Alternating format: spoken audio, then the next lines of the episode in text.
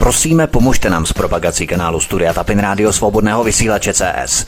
Pokud se vám tento nebo jiné pořady na tomto kanále líbí, klikněte na vaší obrazovce na tlačítko s nápisem Sdílet a vyberte sociální síť, na kterou pořad sdílíte. Jde o pouhých pár desítek sekund vašeho času. Děkujeme.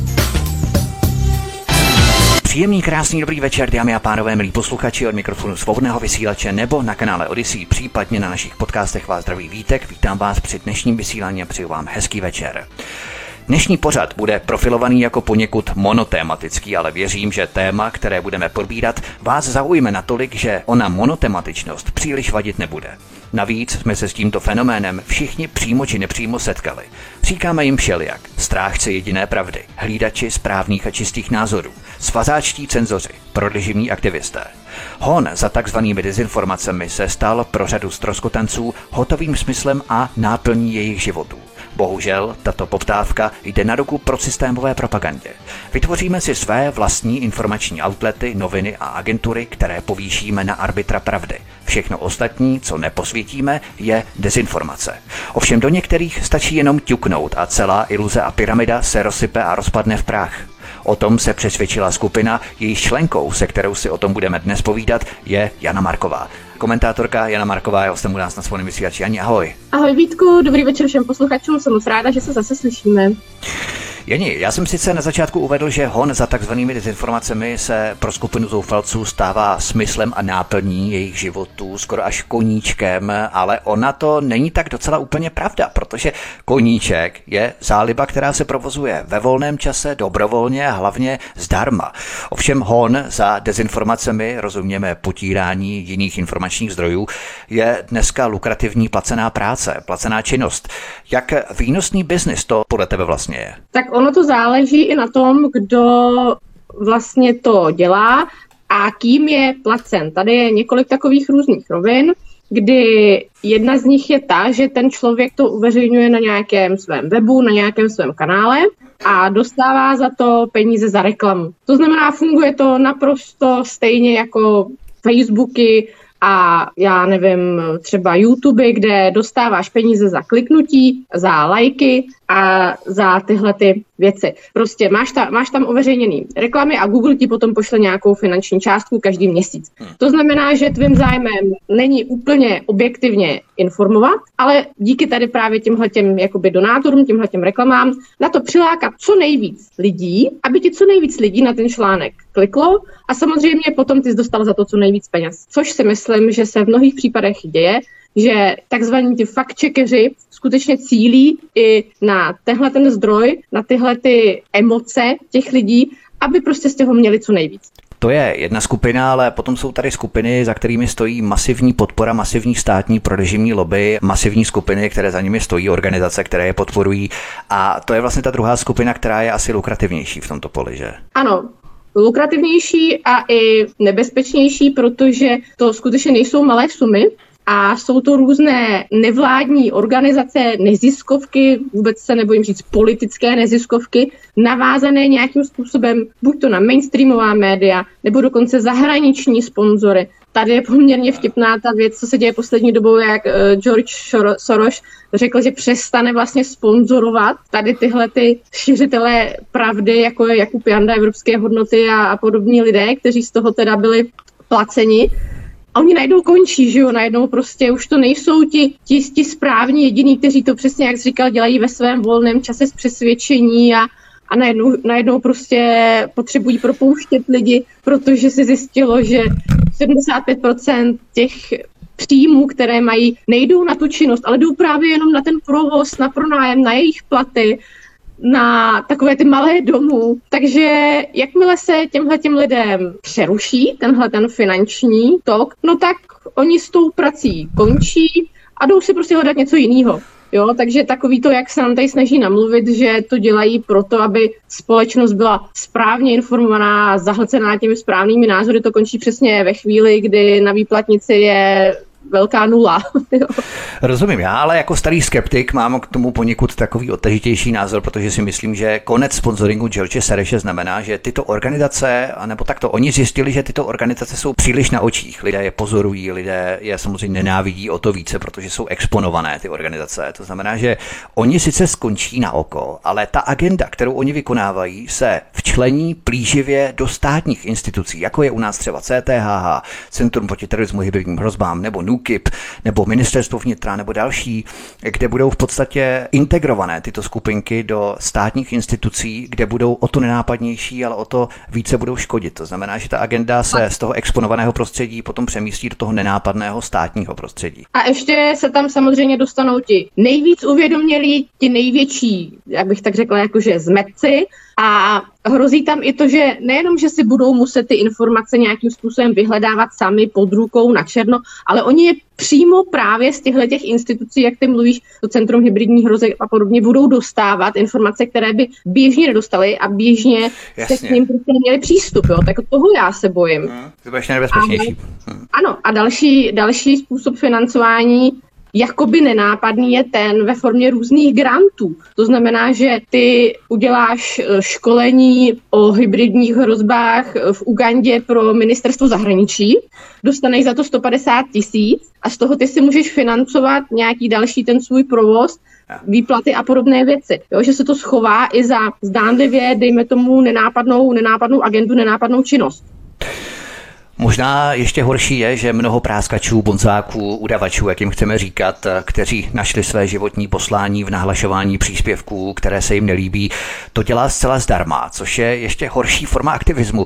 Myslíš, že převažuje ta skupina, která z nedostatku jiných zálib, jiných koníčků, jiných hobby, dělá tohle zdarma, nebo spíš převládá skupina placená? Tak já si myslím, že ta nejnebezpečnější je ta placená a ta má pod sebou tyhle ty aktivisty právě, který zásobují těmi tématy, kteří prostě dělají takovou tu roli těch uh, užitečných idiotů, řekla bych úplně až takhle, protože oni sice mají třeba 20-30 zaměstnanců, ale, ale ti lidé prostě nemůžou pojmout všechno. Jo, a ty vlastně ty aktivističtí, kteří to dělají v tom svém volném čase, někde tam sedí na tom gauči večer a protože prostě nemám nic lepšího na práci, tak si jdu, jdu udat 10 lidí a jdu si je najít, jo. tak tam je to zase nebezpečnější v tom, že si myslím, že uh, tam ta celospolečenská hrozba není jakoby globální, ale v tom, že oni skutečně reálně mohou poškodit, zlikvidovat a motivovat další takovýhle podobný šílence k tomu, aby třeba i fyzicky někoho napadli, jo? i fyzicky někomu jakoby ublížili potom uh, už není, není daleko k nějakému prostě stalkingu a podobným věcem. Takže tam si myslím, že oni jedou na vyloženě téhle osobní úrovni, kdy mají radost z toho, že v těch skupinách můžou někoho zlikvidovat. Něco podobného se stalo třeba Evě Hrindové s jejími naštvanými matkami. Tam se prostě vyloženě bavili tím, že je nám jedno, co ona uveřejnila, je nám jedno, co teďka píše, ale my prostě chceme zlikvidovat, protože nás to baví. No já si myslím, že právě před stolety, nebo když byly ty čarodějnické procesy v Salemu, že v Americe, v Massachusetts a tak dále, nebo u nás to bylo taky, tak být to bez internetu, tak si myslím, že tyto skupinky už by přikročily právě k té fyzické, ne přímo likvidaci, ale k ostrakitaci, nebo já nevím, řekněme inkvizice a tak dále. V podstatě ta fyzická proměna se přeměnila nebo přetransformovala v tu proměnu virtuální, řekněme, ale v podstatě je to, nebo má to úplně stejné rysy a příznaky, jako třeba před 100, 200, 300 lety, když ještě nebyl internet. No jasně, a teďka já, mně se podařilo třeba se do některých těch skupin jakoby podívat, ono na tom Facebooku to není úplně tak jakoby snadné, ale na Twitteru tam, tam to jede teda mnohem víc. A to je skutečně až bych řekla kolikrát na nějaké trestní oznámení nebo na něco takového, co, co tam ty lidi prostě říkají, jo. A oni mají pocit beztrestnosti, oni mají pocit, že když šíří, a já si myslím, že to není jen pocit, ono prostě reálně tak je. No to je v podstatě plný poptávku, kterou ten ano. režim samozřejmě nabízí, že? Protože když baterkou nasvítíš nějaký kout, kde jsou ti šváby, kteří samozřejmě mají pocit, že ty, když jsou nadsvícení, tak mohou konečně tu svoji práci dělat, když to dříve to dělali pod mě, bez baterky v těch zákoutích pod koberci, ale teď vlastně nasvěcují tu prorežimní poptávku. No a dřív to byli lidi, kterými se opovrhovalo. Jako tak. ta celospolečenská atmosféra byla, ty seš práskač i za, za komoušu, když to tak řeknu, to tak bylo. Yes. Ty lidi, to nebyli lidi, kteří by prostě byli v hledáčku médií a prostě byli hlasatelé pravdy, ne, to byli prostě udavači, to byli lidi, kterými se pohrdá, kterými v podstatě pohrdal i ten režim, i když je využíval. Teď my jsme se úplně přetočili o 180 stupňů. My je nějaká Barbara Mercury a podobní lidi najednou jsou celebrity. Jsou to Prostě všechno mělo tu fyzickou rovinu a dnes se to přesouvá do té nenápadné a to nebezpečnější virtuální roviny, ale abychom příliš nezabředávali do toho teoretického úvodu, který jsme si teď právě prošli, abychom přikročili k těm praktickým věcem, vy jste se rozhodli posvítit si na jednu konkrétní organizaci, kterou jsou manipulátoři. Webová doména manipulátoři byla zaregistrovaná v roce 2015. Těm byla, kdo ví proč, přisuzovaná aureola nedotknutelnosti. Byli uváděni jako nespochybnitelný zdroj autority v médiích, a to dokonce i v těch veřejnoprávních. Jak k tomu přijde podle tebe jakákoliv organizace, která dostane takový prostor až neuměrný svému významu a dokonce takový certifikát, jak se za chvilku dozvíme, tam není nějaká obří finanční lobby za nimi nebo velká masivní skupina, která za manipulátory stojí. Kdo nebo proč jim podle tebe vložil do rukou takovou moc a vliv? Rozumíš, kde hledat ten zdroj? Čím si to zasloužili? Tak já si myslím, že takhle, eh, nejdřív je potřeba říct, že vlastně v tom roce 2000, když to, vlast, když to bylo založený, v 2016 to bylo založil Petr Nutil uh-huh. a Ondřej Fér. Petr Nutil je novinář, nebo byl novinář, poměrně jako známý. A já si myslím, že právě to je ten počátek toho všeho, kdy tam je kontakt na média, ne, nějaký ten mainstream a zároveň ten mainstream potřebuje nějaké informace a potřebuje, on, on nemůže, jako česká televize vyloženě nemůže napsat něco nebo uveřejnit něco, kde by riskovala, že to nebude pravda.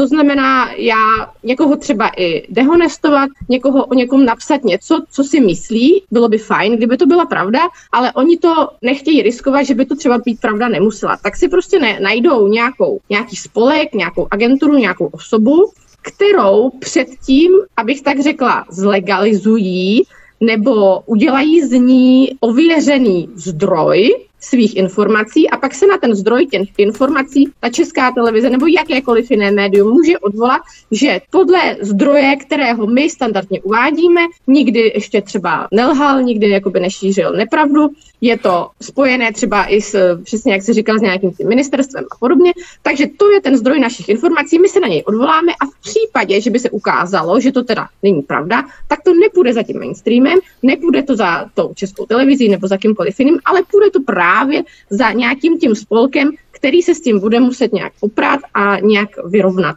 Takže já si myslím, že tohle to byl ten, ten hlavní důvod, proč vlastně se naprosto bezvýznamné věci udělal mainstreamový zdroj informací. Takový brácha na mě, já na bráchu. Ano, rozumím. To znamená, takováhle vazba tam byla. Já mám rád ta jména. Ty jsi zmínila osoby, které stály za původním hnutím manipulátoři. To byl Ondřej Fér a novinář Petr Nutil.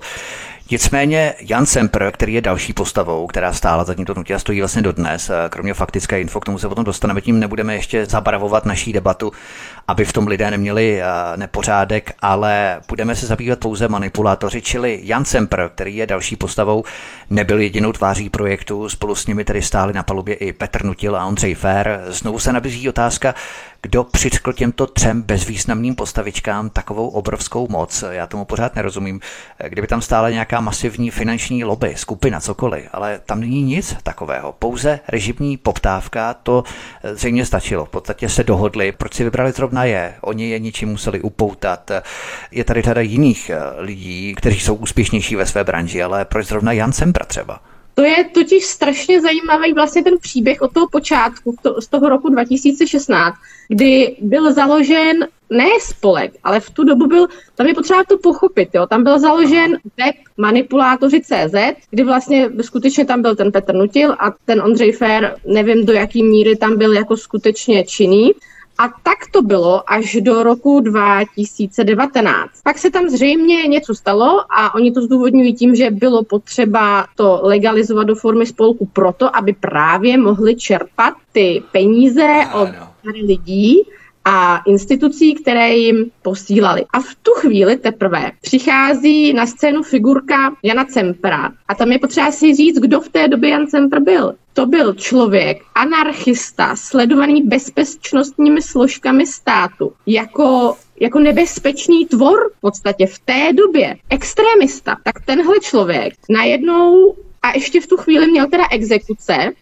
kdy myslím si, dokonce dlužil svému bratrovi, kdy o tomhle člověku by se rozhodně neřekl, že to je nějaký morální maják. Naopak pohledem dnešních morálních majáků by to byl ten dezolát v exekucích, který prostě dělal někde jako pomocná síla v Bauhausu, myslím si, a následně roznášel jídlo ve, ve vlaku. Jo. Takže, takže takovýhle člověk, v podstatě úplná nula, najednou splatil ty svoje exekuce, kdy já jsem snad neviděla člověka, který by měl nárok na nějaké oddlužení, což on zřejmě měl, nějaké, nějaké postupné splácení a najednou ty se z minuty na minutu rozhodneš ne, já jsem, já jsem najednou tady to zaplatím všechno, i když bych nemusel, celý to srovnám a převezmu spolek, založím si spolek manipulátoři.cz, aby to vypadalo stejně jako ten web. A ten spolek zalo- založím právě s Petrem Nutilem a s Ondřejem Férem.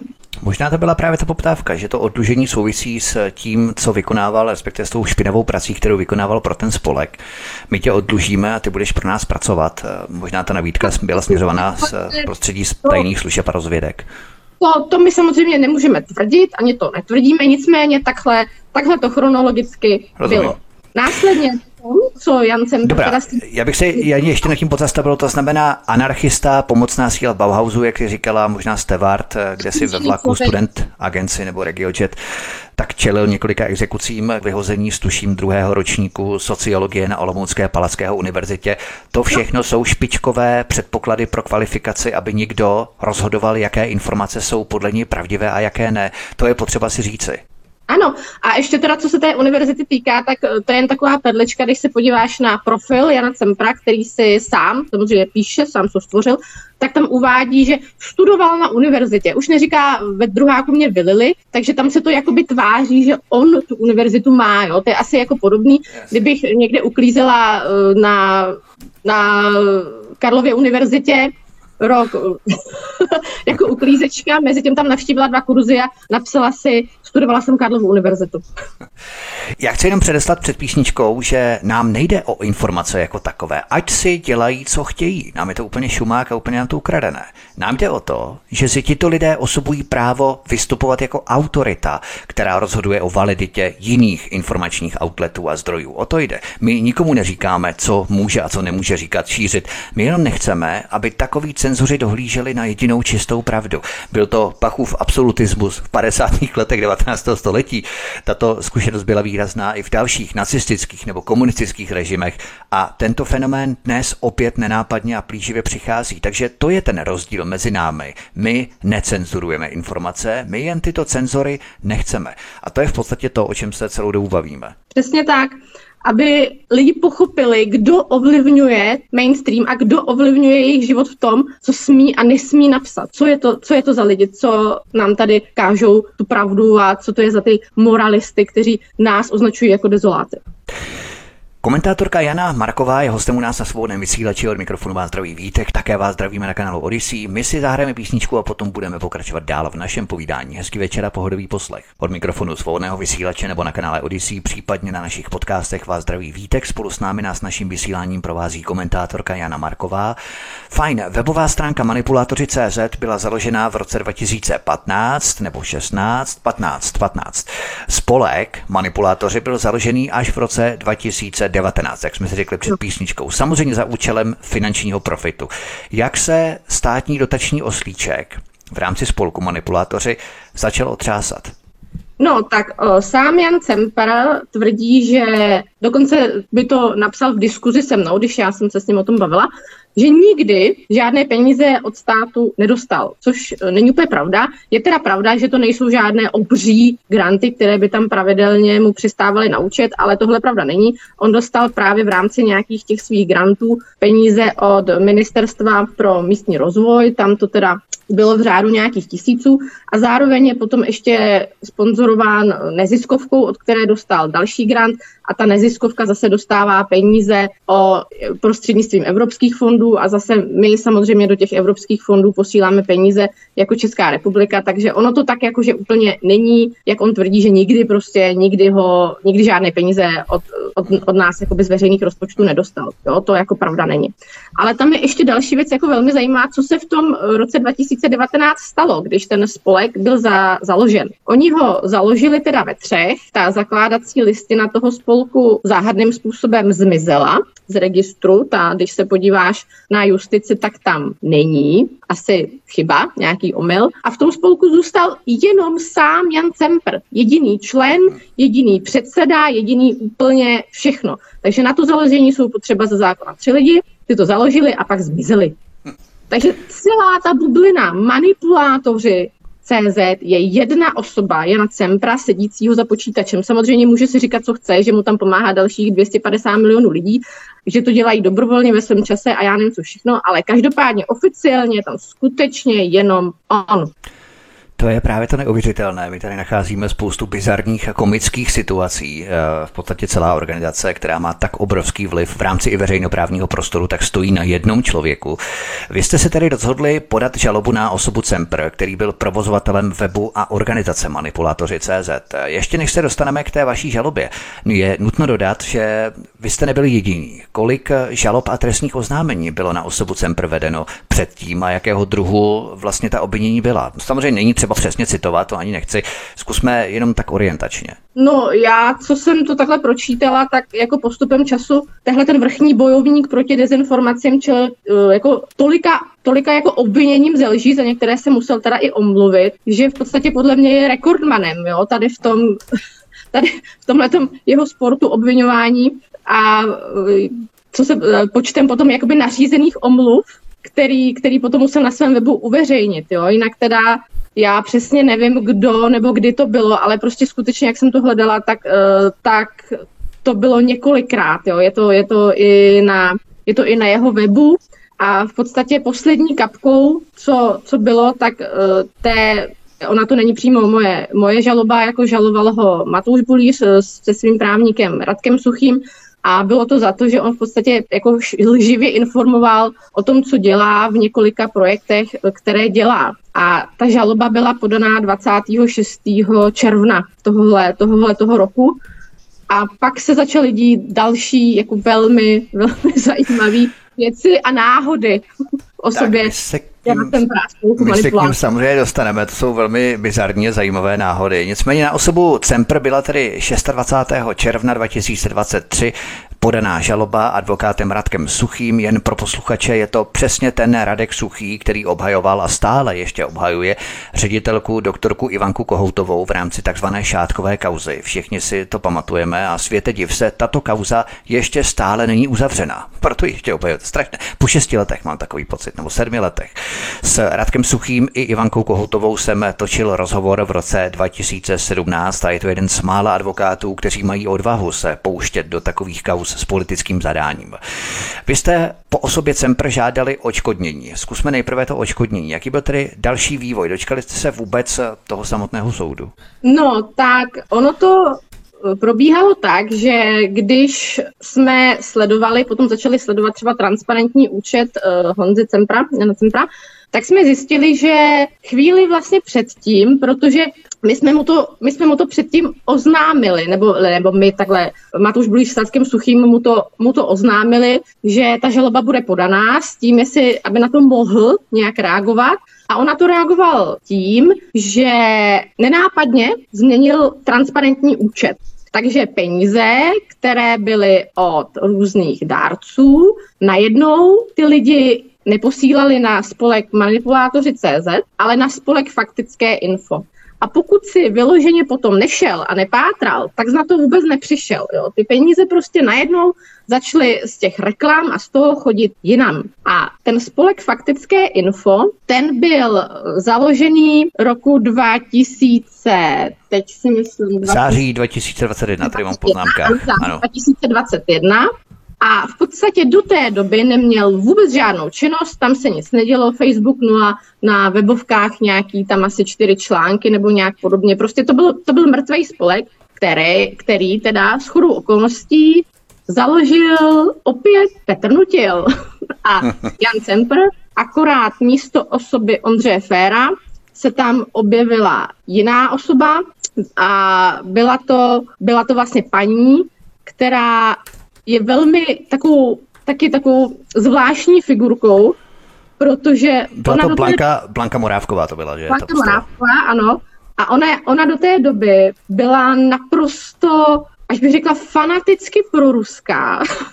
Dokonce posílala nějaké peníze na, na nějakému svému snad kamarádovi na Donbas a, a tenhle ten člověk, zrovna tak jako Jan Cempr, tenkrát v tom roce prodělal zázračný Jasně. přerod téměř z bezdomovce do morálního majáku manipulátoři CZ, tak tahle ta paní prodělala něco podobného, prozřela a najednou začala být třetím členem spolku Faktické info, v podstatě aktuálně nástupce manipulátorů CZ. Já si myslím, že ona třeba čelila nějaké hrozbě ze strany státu ohledně její činnosti a tak měla na výběr, buď se tedy připojí k tomu jako bílý kůň v rámci toho spolku Faktické info jako třetí člen, anebo na ní bude zahájeno nějaké trestní řízení ohledně tedy těch příspěvků na Donbas a tak dále. To znamená, že tam třeba hrála eh, roli třeba nějaká rozvědná činnost v zákulisí, ale to samozřejmě je spekulace, o tom tady můžeme polenizovat. Nicméně ona se tam tedy připojila, my se k tomu spolku Faktické info vrátíme, ale ještě, abychom drželi tu stejnou linii, aby v tom lidé neměli zmatek. V rámci spolku Manipulátoři CZ Jan Cempr poslal spolek Manipulátoři do likvidace 14. července, tedy zhruba dva týdny po podání žaloby. Myslíš, že tak učinil jenom proto, aby v případě prohry toho soudu to očkodnění nemusel vyplácet? Kromě tedy změny toho účtu z transparentního účtu s manipulátorů na faktické info. Tak já si jako nedovedu představit situaci, že by to byla náhoda, že tu máš vlastně spolek, který ti roky zavedený funguje, na, které se, na který se obrací veškerá, mé, nebo veškerá jako ta hlavní média, máš ho jako zdroj a mo- monitoring dezinformační v uvozovkách scény. A najednou se rozhodneš, a on mi tohleto v naší vlastně konverzaci veřejné na svém facebookovém profilu i řekl, že, že se tak rozhodl proto, že vlastně ti lidé, kteří byli v tom spolku manipulátoři, už reálně pro ty manipulátory nepracovali. Že to byl ten důvod, proč ho zrušil. Já si myslím, že to je samozřejmě jako hloupost, jo, protože už jenom z toho titulu, že ten spolek faktické info, který ho má nahradit, tak tam je ten stejný Petr Nutil, takže jako jestli nepracoval v manipulátorech, tak mi neříkej, že najednou začne pracovat tečka. Jako jo. V podstatě se tam motá pořád tatáž stejná parta, Jan Cempr, Petr Donutil a tak dále. Nicméně osoba Cempr se k tomu vyjádřil, že ta likvidace spolku manipulátoři měla být snad plánovaná a rozhodně to nebylo kvůli té žalobě, protože on prý o té žalobě nevěděl. Co on vlastně prohlásil a jak to můžeme vyvrátit, to jeho tvrzení, protože si říkal, že advokát Radek Suchý ho upozornil předem na to, že ta žaloba bude podaná. Tak on, on to věděl, že, že, se něco takového, že se něco takového stane a i to, že tvrdí, že poslal nějaký výpis z datové schránky, že mu to přišlo až vlastně 14 dní potom, že to skutečně ta žaloba byla, že ta žaloba byla podaná, tak, tak to podle mě jako a že, se vlastně, a že vlastně předtím měsíc se, se obe, jako byl, byl obeslán o tom, že bude ta valná hromada, že vlastně valnou hromadu o rozpuštění, o likvidaci toho spolku si udělal vlastně měsíc to je to jako když ty se sám sebe, seš jediný člen, tak sám sebe obešleš měsíc předtím, aby sám věděl, že za měsíc se máš dostavit na valnou hromadu, kde zlikviduješ spolek manipulátoři, sedíš tam sám a sám se teda ustavíš eh, likvidátorem. Jo. To je asi jako když já bych si tady řekla, že potřebuju něco tři týdny zpátky napsat, si to i napíšu, podepíšu, dám si tam datum, nechci tvrdit, že to tak bylo, ale je to prostě směšný. Rozumím, to znamená, on se oháněl tady těmi print screeny z datové schránky, které měly dokumentovat, že on tu likvidaci plánoval ještě předtím, než ta žaloba byla podaná. Že to vlastně vůbec jako nesouvisí s, s ničím takovýmhle. Ale to že, to, že my jsme o tom psali a to, že v podstatě ten člověk nějakým způsobem sleduje i ty profily dezinformační, jak on tvrdí Matouše Bulíře, kdy on o něm tvrdil, že vlastně ho vůbec skoro ani nezná, tak to není pravda, když o něm psal v průběhu těch let minimálně třikrát. Takže, Nebyl on snad dokonce, já vím, že něco takového proběhlo na mateřské dovolené? no, tak ano. Uh, to, to, když to říká někomu, jako jsem já, která má jako dvě malé děti, tak je to velmi vtipné, že on se vlastně oháněl tím, na to, nebo oháněl, že nemůže, nemůže reagovat a to bylo v, eh, v souvislosti s výročními Aha. zprávami, s výročními zprávami toho spolku, protože ten spolek má vlastně povinnost ty výroční zprávy zveřejňovat, ty ty výroční zprávy těchto těch neziskovek by měly být veřejné. Problém je, že vlastně není žádný postih, který by, který by ho postihl za to, když to neudělá. Ale on je měl, on je měl na těch svých stránkách zveřejněné a oni najednou zmizeli. Ty výroční zprávy ke, ke datu likvidace transparentního spolku, transparentních manipulátorů, kteří se opírají do netransparentnosti dezolátů, najednou prostě zmizely. A za rok 2022 tam dokonce ta zpráva nebyla, nebyla vůbec.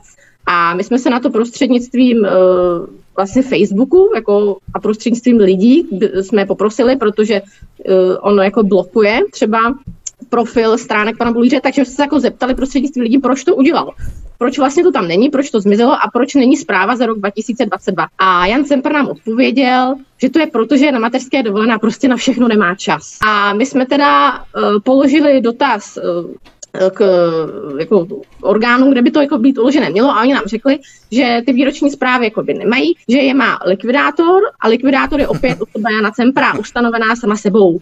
Takže... V rámci těch likvidací, to je taky další pikantní záležitost, kterou tady zmíníme, protože Jan Semper se stal svým vlastním likvidátorem. Já tomu to konkrétně příliš nerozumím, ale je možné, aby si vlastník spolku mohl provádět likvidaci svého vlastního spolku, je to možné? Eh, je to možné, protože on v podstatě tu likvidaci podal sám na sebe.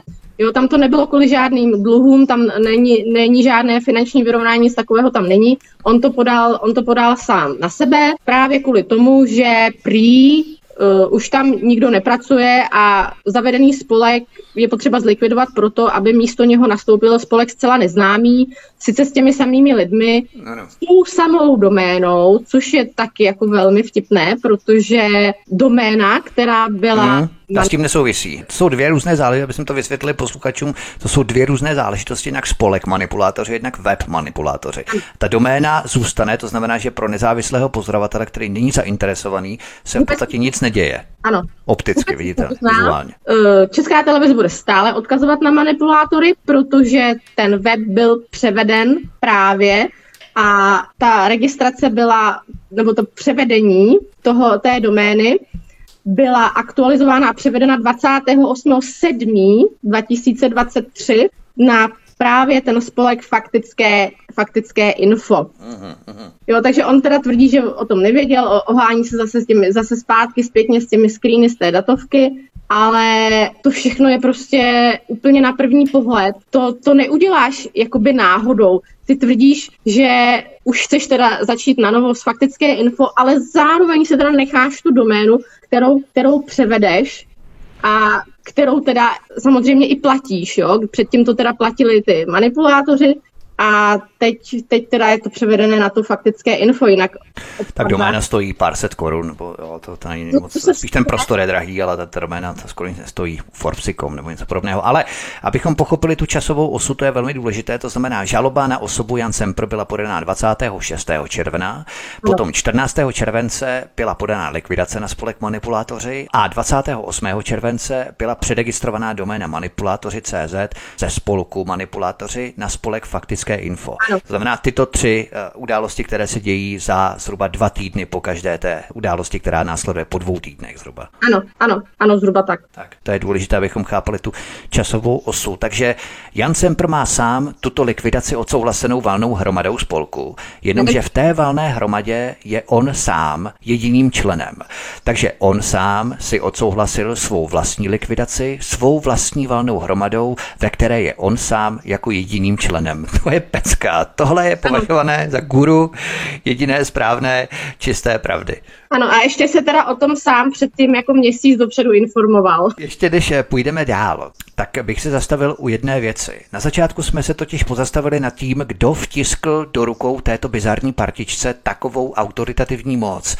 Nicméně to, že manipulátory raději poslali do likvidace, než aby museli platit nějaké peníze, svědčí o tom, že takovou moc zdaleka nemají, že to byla jenom bublina, která splaskla, že si vůbec nejsou jistí, že by ten soud případně vyhráli. Ergo, nemají tak silnou pozici, aby si předem uskorpovaná justice zajistili ten výsledek. Tak eh, to je zase pozitivní trošku, ne? Ale ono to může být, za prvé teda, může to mít souvislost s tímhle a za druhé to třeba může mít částečně souvislost i s tím, že tam skutečně už těch přehmatů a těch těch prostě lží, co šířili, bylo tolik, že se třeba někdo rozhodl, že by bylo skutečně lepší to, to zlikvidovat, jo, to, to já nevím, ale uh, rozhodně, rozhodně ta, ta vlivová skupina těch lidí, co mohla za manipulátory stát, je asi nepodržela, no, nebo ne, ne, neumím si to představit, jak, jak tohle to zafungovalo, jestli prostě skutečně, skutečně ten, je, ten Jan Semper je opravdu jenom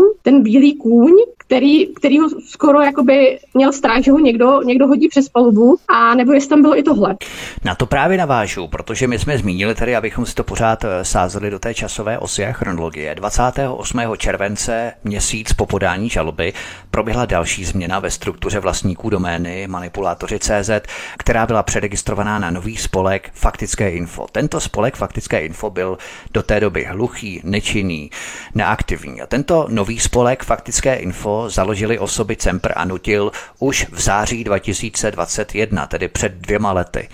Myslíš, že už tehdy měli tušení, že by ho někdy mohli eventuálně potřebovat, aby ho aktivovali? Takovou věc asi z tohoto toho důvodu děláš, že jo? To, to neděláš, protože si řekneš založit si 10 spolků, protože mě baví zakládat spolky. No, jasně. Jo, tam, tam vždycky, vždycky jako zatím je potřeba vidět to, že to děláš z nějakého důvodu. Nějaký ten, nějaký ten důvod byl, že by se něco třeba mohlo v budoucnu stát a vlastně sám Jan Semper na svých facebookových stránkách uvedl informaci nekončíme, manipulátoři nekončí, není to pravda, doména pokračuje dál a všichni, co tvrdí, že manipulátoři končí, lžou. Jenže my jsme nikdy netrva, netvrdili, že končí doména, my jsme vždycky tvrdili, že končí spolek manipulátoři. No a to už tak jako tak jako vymlčel, Jo, takže on prostě ten pocit těch lidí, že to jede dál v zajetých kolejích, nic se nestalo, nic se neděje, pořád to funguje úplně stejně, on toho udržuje cíleně sám. Rozumím, to znamená, že to nebyla nějaká božská prozřetelnost, kterou jim kdo si vnukl, nějaká nadpřirozená vyšší síla v tom září 2021, že najednou založili nový spolek faktické info, ale mělo to samozřejmě to budoucí pozadí. My jsme se tady bavili o tom, že transparentní účet na webu manipulatoři.cz byl nenápadně přesměrovaný na faktické info, ale web zůstává stejný, to znamená ta skořápka, která je viditelná vizuálně, tak ta zůstává naprosto stejná, abychom to pořád eh, jak si chápali a dávali do souvislosti souvislostí, takže kdyby někdo teď podal žalobu na manipulátory, zjistilo by se, že kromě pár korun je účet spolku vlastně vymetený, protože všechny peníze se posílají ne na manipulátory, ale na stínový účet faktické info. Takže i v případě prohry soudu by nebylo čím platit, nebo komu platit, zač platit. Tak ono tam ještě jedna taková věc, že uh, Jan Semper tvrdí, že sice tu výroční zprávu za rok 2002 nemá, ale že veškeré transakce jsou zcela transparentně dohledatelné právě na tom transparentním účtu těch manipulátorů, což opět není pravda, protože tam je to dohledatelné pouze 24 měsíců zpátky, takže my nevíme, nevidíme, co se, co se dělo předtím. Tam jsou třeba takové dva zajímavé převody, kdy tam bylo převedeno 100 tisíc korun na nějaký spořící účet, kdy my nevíme, na jaký spořící účet, co se s těmi penězmi dělo. Aha. Uh, poté ještě nějakých 40 tisíc uh, korun, které byly převedeny na, na tenhle ten spořící účet, takže uh, ta jeho obezlička o tom můžete si dohledat, co chcete, jako to, to pravdivé není, jako nemůžeme, protože my to, my to jakoby nevidíme, jo, co, co se s tím potom dělo. Tyhle ty peníze si myslím byly teďka, pokud se nepletu, převedeny taky na to, na to faktické info. Mimochodem je teda ještě zajímavá věc, že tam si, tam odcházelo každý měsíc vlastně vlastně, nebo to není zajímavé, vlastně výplata, výplata Janu Cemprovi, kdy nejdřív to bylo jako 19 tisíc, pak se rozhodl, že teda, že teda to navýší o nějakých, jako nějaký 2 tisíce, asi na 21 tisíc.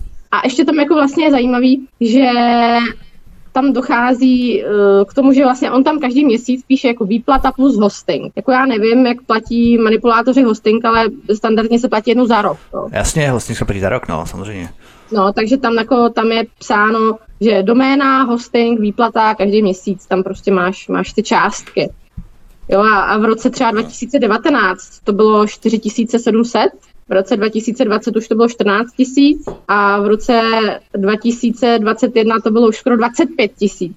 Za hosting, jo? No a doménu, ano. To dohledal, mm, dohledal právě Matuš Blujíř, že tam uh, ta cena toho hostingu u té firmy, kde to, kde to má Cempr, byla asi 1815 korun za rok. Jo. Samozřejmě žádná firma si nemůže takové horentní částky, pokud to nejde nějaké speciální služby za rok 20 tisíc, to je nesmysl. Nicméně, my budeme pokračovat dál po písničce, kterou si právě teď zahrajeme. Naším hostem zůstává stále komentátorka Jana Marková. My doklepneme kauzu ohledně manipulátorů a potom se podíváme ještě na další témata, pokud nám samozřejmě zbyde čas. Od mikrofonu svobodného vysílače nebo na kanále Odyssey vás zdraví Vítek, hezký večer. Od mikrofonu svobodného vysílače nebo na kanále Odyssey vás zdraví Vítek. Spolu s námi nás naším vysíláním provází stále komentátorka Jana Marková. Já tomu tedy přesně nerozumím, abych tedy reflektoval na tu žalobu, protože nebylo by lepší podávat žalobu na osobu Cempr jako fyzickou osobu, než na spolek jako právnickou osobu. Jde totiž o to, že eh, oni raději přivedli právnickou osobu manipulátory na buben do likvidace, takže žádná kompenzace nebude možná. Zatímco kdybyste podali žalobu na fyzickou osobu Cempra, pak by ta vymahatelnost eh, té částky byla, řekněme, efektivnější, ne? Tak ono samozřejmě, ta částka je jedna věc, o kterou třeba vyšlo, ale ta žaloba byla na ty manipulátory podávána hlavně i proto, aby v podstatě oni se museli omluvit, aby se poukázalo na to, kdo to je, co dělají a, a jak ten spolek lže. A ono to bylo uveřejněno na jejich webu, jo, na webu manipulátorů. Takže to byl ten důvod, proč se v podstatě to podávalo na, na ten spolek manipulátoři, protože oni byli vlastníkem toho webu, uvedlo se to na jejich webu a asi prozřetelnější by bylo dát to na osobu Jana Cempra, to si netroufám soudit. Na druhou stranu co by si na něm člověk tak vzal. Jo. Tam, tam jde skutečně i o tu, o tu omluvu a o to, aby se poukázalo na to, co je to za lidi, kdo za tím, kdo za, kdo za tím spolkem manipulátoři stál, stojí a jak je možný, že podstatě pojede dál takzvaně bez ztráty kytičky. Hmm. To má samozřejmě doběh, protože ta žaloba může fungovat nebo může probíhat i e, za předpokladu, že oni poslali spolek do likvidace, ale ta žaloba může probíhat stále a může samozřejmě ano. být uzavřená, že? To znamená, že to nekončí. Ne, rozhodně, rozhodně to nekončí a Radek Suchý to napsal i na svém profilu, že samozřejmě tohle jako není konec, jo? Že, že nejenom tahle ta žaloba, ale že se teda samozřejmě bude zvažovat i dál přímo, co, co s osobou Jana Cempra jako takovou, jak ty jsi teďka před chvilkou, před chvilkou naznačil ano. Dostali jste se už k novým informacím třeba o hospodaření osoby Cempr v rámci spolku, ohledně sponzorů spolku, manipulátoři nebo faktické info donátorů ze strany státu a tak dále. Víme něco bližšího? No, ty se vlastně nemáš uh, jakoby legální cestou, když to tak řeknu, jak k tomu moc dostat, jo. Protože ty Eh, ty výroční zprávy zmizely, ty jsou pryč, takže má je teda likvidátor Jan Cempr. Na transparentním účtu se dostaneš ro, uh, maximálně rok zpátky, takže bez toho ty se, ty se v podstatě nemáš moc o co opřít, jo? takže tam, tam se to bude muset vyžádat, tam to právě advokát Radek Suchý bude muset nějak řešit touto cestou, protože ty to, ty to jakoby teďka v tuto chvíli, když se podíváš, tak v podstatě nevidíš v těch listinách manipulátorů nic, nic, co by, co by se tady toho týkalo. Tam, tam, je, to, tam je to vymeteno. Prázdná Nicméně máme kuse fragmentované informace o tom, že v roce 2019 Ministerstvo pro místní rozvoj pořádalo školení o takzvaných fake news a tento projekt byl částečně financovaný Pražskou institucí bezpečnostních studií. A ta je také kofinancovaná českou vládou. Takže takto ano. se ty peníze přelévají z jedné neziskovky do druhé, stát zadotuje jednu neziskovku, ta část peněz odlije druhé, ta zase spolufinancuje třetí a tak dál. Prostě účetní triky a fígle přelévání tisíců konví, ani nevíme, v jaké konvi je zrovna teď voda. Metaforicky řečeno, v jaké konvi jsou peníze nebo v jaké penížence jsou peníze a tak toto probíhalo v tom roce 2019, že? Tam se jednalo o neziskovou organizaci Prague Security Studies Studies Institute, která je financována například ministerstv, částečně, tedy ministerstvem zahraničí. Ona je financována různými skupinami, různými ministerstvy zahraničí, ale v tom koláči těch statistik, co jsem si já našla, tak je tam i České ministerstvo zahraničí. Takže opět, opět není pravda, že by od českého státu, od uh, českých uh, státních orgánů nedostali manipulátoři ani korunu. Tenkrát, co jsem koukala, tak tam šlo o nějakou částku 50 tisíc korun, což není úplně, úplně zanedbatelné. Ale to všechno by my jsme dohledali v těch výročních zprávách, které by měly být zveřejněny, zveřejněny byly a teď, teď z těch webových stránek zmizely. Nevím zmizeli teda, ze stránek Justice.cz, ne ze stránek manipulátorů, ale Justice.cz, tam odtud zmizeli, ano? Uh, ne, ze stránek manipulátorů, jo. Tak oni jo, se tady vyhledají výroční zprávy, se tady vyhledat ale na Justice.cz, eh, to není pouze No tam to věc. taky není, tam, tam to, to taky není. Aha. Ta, tam to taky není, tam, tam vlastně zmizel z té Justice.cz, zmizel právě i ten zakládající dokument z toho roku 2000, 2019, jo, ten, ten tam taky není. Tam jsou v podstatě jenom nějaký dva zápisy, myslím si, nějaký valný hromady nebo z něčeho, takže ani ten za, eh, zakládající dokument v elektronické podobě tam není, nebo teda aspoň nebyl, když, když jsme tam, když se já na to koukala, myslím si, že tam není doteď. To jsou zajímavé věci. To znamená, že spolek, kterým je povinován v podstatě zveřejňovat eh, výroční zprávy, tak tam přesto ty zprávy nejsou, nic se neděje, eh, není žádný ne, problém. Ne, nejsou tam. Nejsou tak. tam a není tam ani zakládající listina. Není to tam. Tak, to jsou věci, to je zajímavé.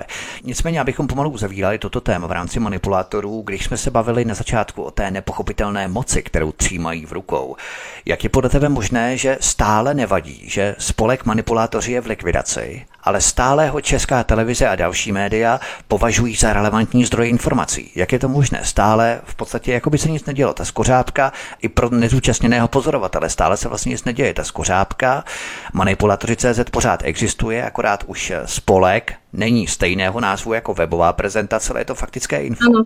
To se mě neptej, protože to těžko říct, eh, že někdo takový s takovým abych tak řekla, morálním kreditem a s takovým, když ty informace máme my, tak je samozřejmě musí mít všichni ti, kteří ty manipulátory zmiňují jako relevantní zdroj informací, taky musí mít taky. A co zatím je, nebo proč to pokračuje v těch zajetých kolejích, to těžko říct. Eh, manipulátoři každý den odhalují takzvaně kauzy na svém webu, je vtipné, že tentokrát eh, před pár dny napálili dokonce i samotného pana Rakušana svou lží. Nevím, jestli to posluchači zachytli, myslím, že jo, docela to zarezonovalo. Pro zpestření, eh, co se jednalo?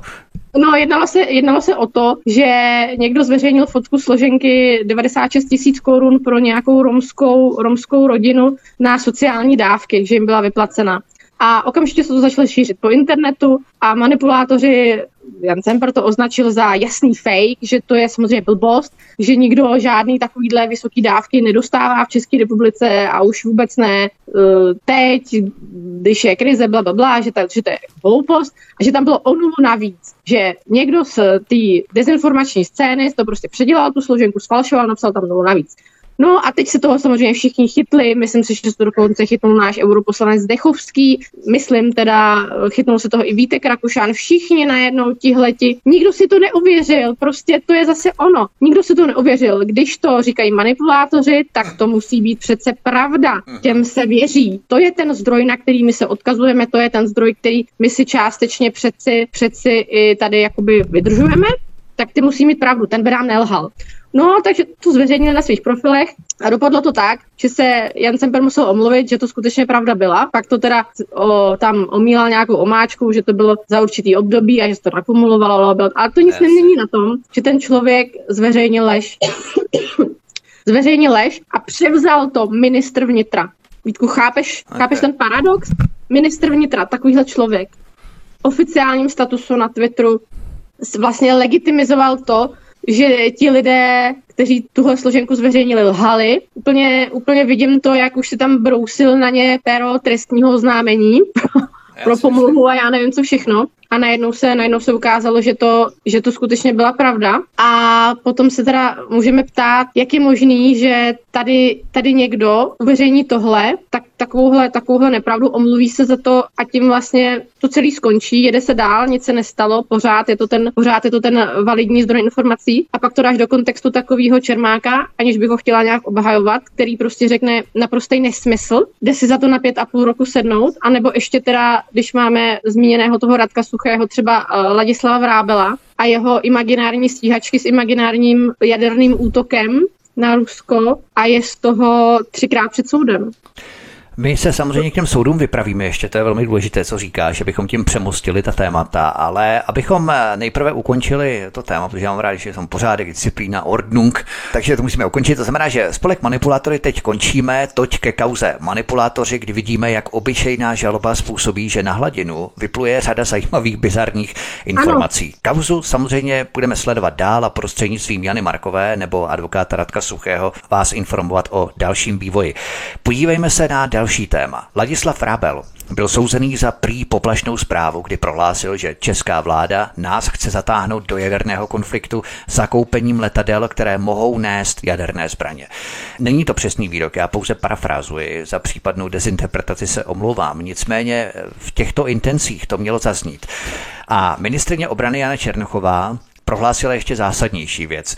Co ona vlastně pronesla? No tak eh, tam to v podstatě neřekla vyloženě přímo Jana Černochová, ale řekl to obraný výbor sněmovny. A ten obraný výbor sněmovny vydal prohlášení, za kterým samozřejmě Jana Černochová stojí, to o tom ani potom, že v důsledku rostoucí agresivity Ruska je hlavním úkolem české obrané politiky všestraná příprava na dlouhotrvající obranou válku vysoké intenzity s technologicky vyspělým protivníkem vybaveným jadernými zbraněmi. A tohle je oficiální prostě prohlášení obraného výboru sněmovny. To není příprava na jadernou válku, respektive varování. Tohle to ano, tak ta příprava jako bude pokračovat, protože ono stačí, že když si uvědomí, že my jsme vlastně součástí obraných, obraných prostě, že jsme součástí struktur NATO.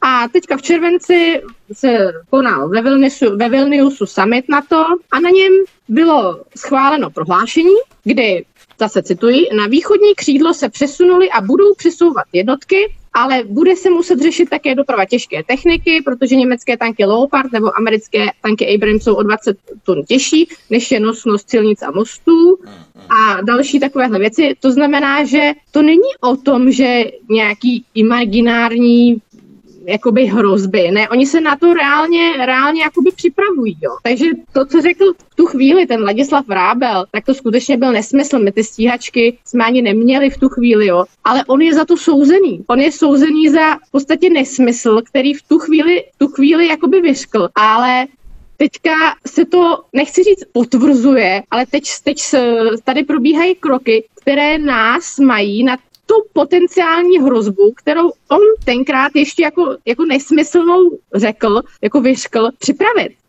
A dokonce, dokonce tam zaznělo tady třeba ústy bývalého šéfa armády Jiřího Šedivého, že se je potřeba připravit, že je potřeba připravit armádu na možný uh, konflikt a nejenom armádu, ale i společnost. A to je podle mě strašně důležitá věta. Bez ohledu na situaci na Ukrajině. To znamená, tady se počítá s tím, že i když to na té Ukrajině samozřejmě jednou skončí, tak ta naše příprava na nějakou válku ale, ale nekončí. My potřebují ty kola vojenské mašinérie točit pořád dál a dál a oni by přikázali o obrovský balík peněz, kdyby válka na Ukrajině skončila. To znamená, že oni si připravují takto zadní vrátka, aby pořád mohli ta kola, obrovská kola vojenské mašinérie, vojenského zbrojního vojenského průmyslu točit pořád dál i bez té Ukrajiny, že? Ano, on tam k tomu dodal, že je to zvláště kvůli rivalitě USA a Číny.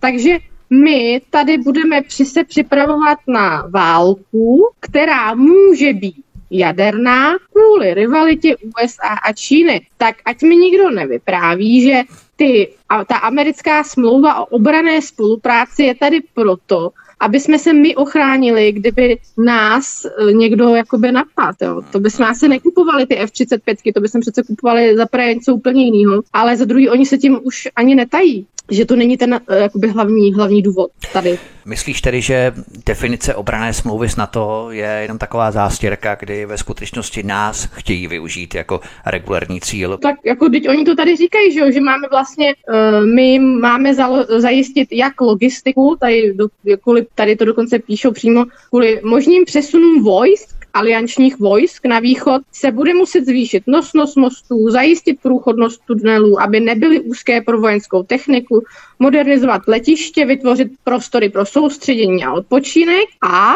musí se také Česká republika bude muset vytvářet předpoklady po, pro zapojení obraného průmyslu do systému hospodářské mobilizace. Jako jestli tohle není příprava na válku, tak já už teda nevím co. To je přesně ono, to znamená, spevňují se mosty, zvyšuje se nosnost silnic, rozšiřují se tunely, aby to mohla projet vojenská technika, protože německé leopardy, americké Abramsy jsou o 20 tun těžší, než unesou naše silnice, jak si o tom hovořila. Čili tyto masivní investice se připravují. Nic pro lidi, všechno pro válku. Všimněme si, takovou budoucnost nám připravuje tento systém. Ne klidný život, zvyšování životní úrovně, více času pro nás, pro rodinu, ale žrát cvrčky, strach z válek, Puzerace za konzumaci masa, sekírování za topení, brutální kriminalita uprchlíků, ať z Afriky nebo z Ukrajiny nebo odkudkoliv jinde, jo? okrádání seniorů na valorizacích, stále méně základních léků v lékárnách, včetně už pitomého penicilínu a tak dále. To je ta šťastná budoucnost, kterou nám tento systém Cemprů dnešní doby slibuje. Ano a Eh, tohle to celé, co jste teďka zmínil, jakoby po té vojenské stránce, tak to je, to je součástí strategie, kterou už eh, v podstatě Jana Černochová, ministrině naší ministrině obrany, eh, představila prezidentu Petru Pavlovi jako vrchnímu veliteli ozbrojených sil a, a teď je do konce září měla schválit vláda. Takže to není něco, co by mohlo někdy možná být, to je věc, která se, která se prostě řeší a s tím souvisí spoustu i spoustu i dalších jakoby věcí, co se týká třeba i té mobilizace, která ještě byla, no mobilizace, tak to není úplně mobilizace, ale prostě zapojení dalších a dalších lidí do armády, jak do armádních záloh a podobně, což eh, taky ještě před rokem bylo prezentováno jako lež, fake a vy tady zbytečně strašíte, to je prostě nesmysl. A teď, no co říká teďka paní Jana Černochová, no že by bylo fajn, kdyby vlastně do aktivních záloh se hlásili lidi až do 65 let důchodu, protože když eh, tady vyhlásili to jejich slavný jak, jak uh, povinný předurčení, nebo, nebo jak to nazvali, tak se do toho přihlásilo 30 lidí, jo, někdy do, někdy do poloviny srpna. Takže ta česká společnost není nadšená z války, oni o tom, jako tihleti všichni, tihleti všichni liptardi s tím sujovým latéčkem, oni o tom strašně rádi mluví, oni prostě jako budou té, tu východní hrozbu neustále nás tím strašit, neustále nám to tady budou předkládat, neustále prostě budou zbrojit a všechno, ale když, když se mají oni reálně přihlásit, oni mají teda nasadit ten svůj život, oni mají být v těch zálohách, tak co udělají? Tak tam pošlou důchodce, protože Ježíš Maria, vy už stejně jako brzo umřete, tak vám vlastně o nic nejde. To je přesně, to je přesně ta ta, ta jejich jakoby ideová myšlenka, jo, jako ať to teda za nás, jako my jsme ti, kdo to vyprovokují, my jsme ti, co jako kvůli tomu budeme prostě tady, jak se říká, hezky česky šturmovat, ale ať se to vyžere někdo jiný. Ale to je stejná technika schovávání v rámci toho práskačství a udovačství. Jo. Oni v podstatě dělají to tež. Oni jsou schovaní za virtuálními účty, pouze dělají tu špinavou práci, pouze nahlašují, pouze banují, pouze nahlašují a tak dále. Ale nejsou exponovaní, nejsou vidět většina z nich tady. Jo. A tady to, to je úplně něco podobného.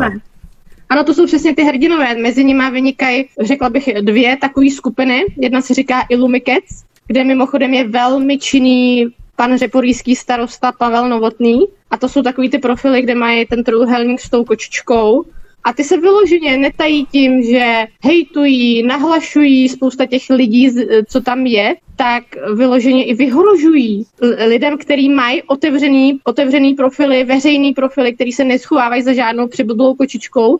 A další takovou organizací je, eh, co se jmenuje NAFO, s chodou okolností to jsou ti, tihle ti dva, to jsou ti, kteří dělali ten Bengal na eh, všech těch demonstracích u Národního muzea, jo, aby jsme jakoby věděli, o kom mluvíme. To jsou ti, kteří tě budou dehonestovat, kteří budou tvrdit, že jsi eh, dezolát, to jsou ti, kteří tě budou hejtovat, ale sami si do profilu dají pejska, jo, na má pejska, Illumikec mají kočičku.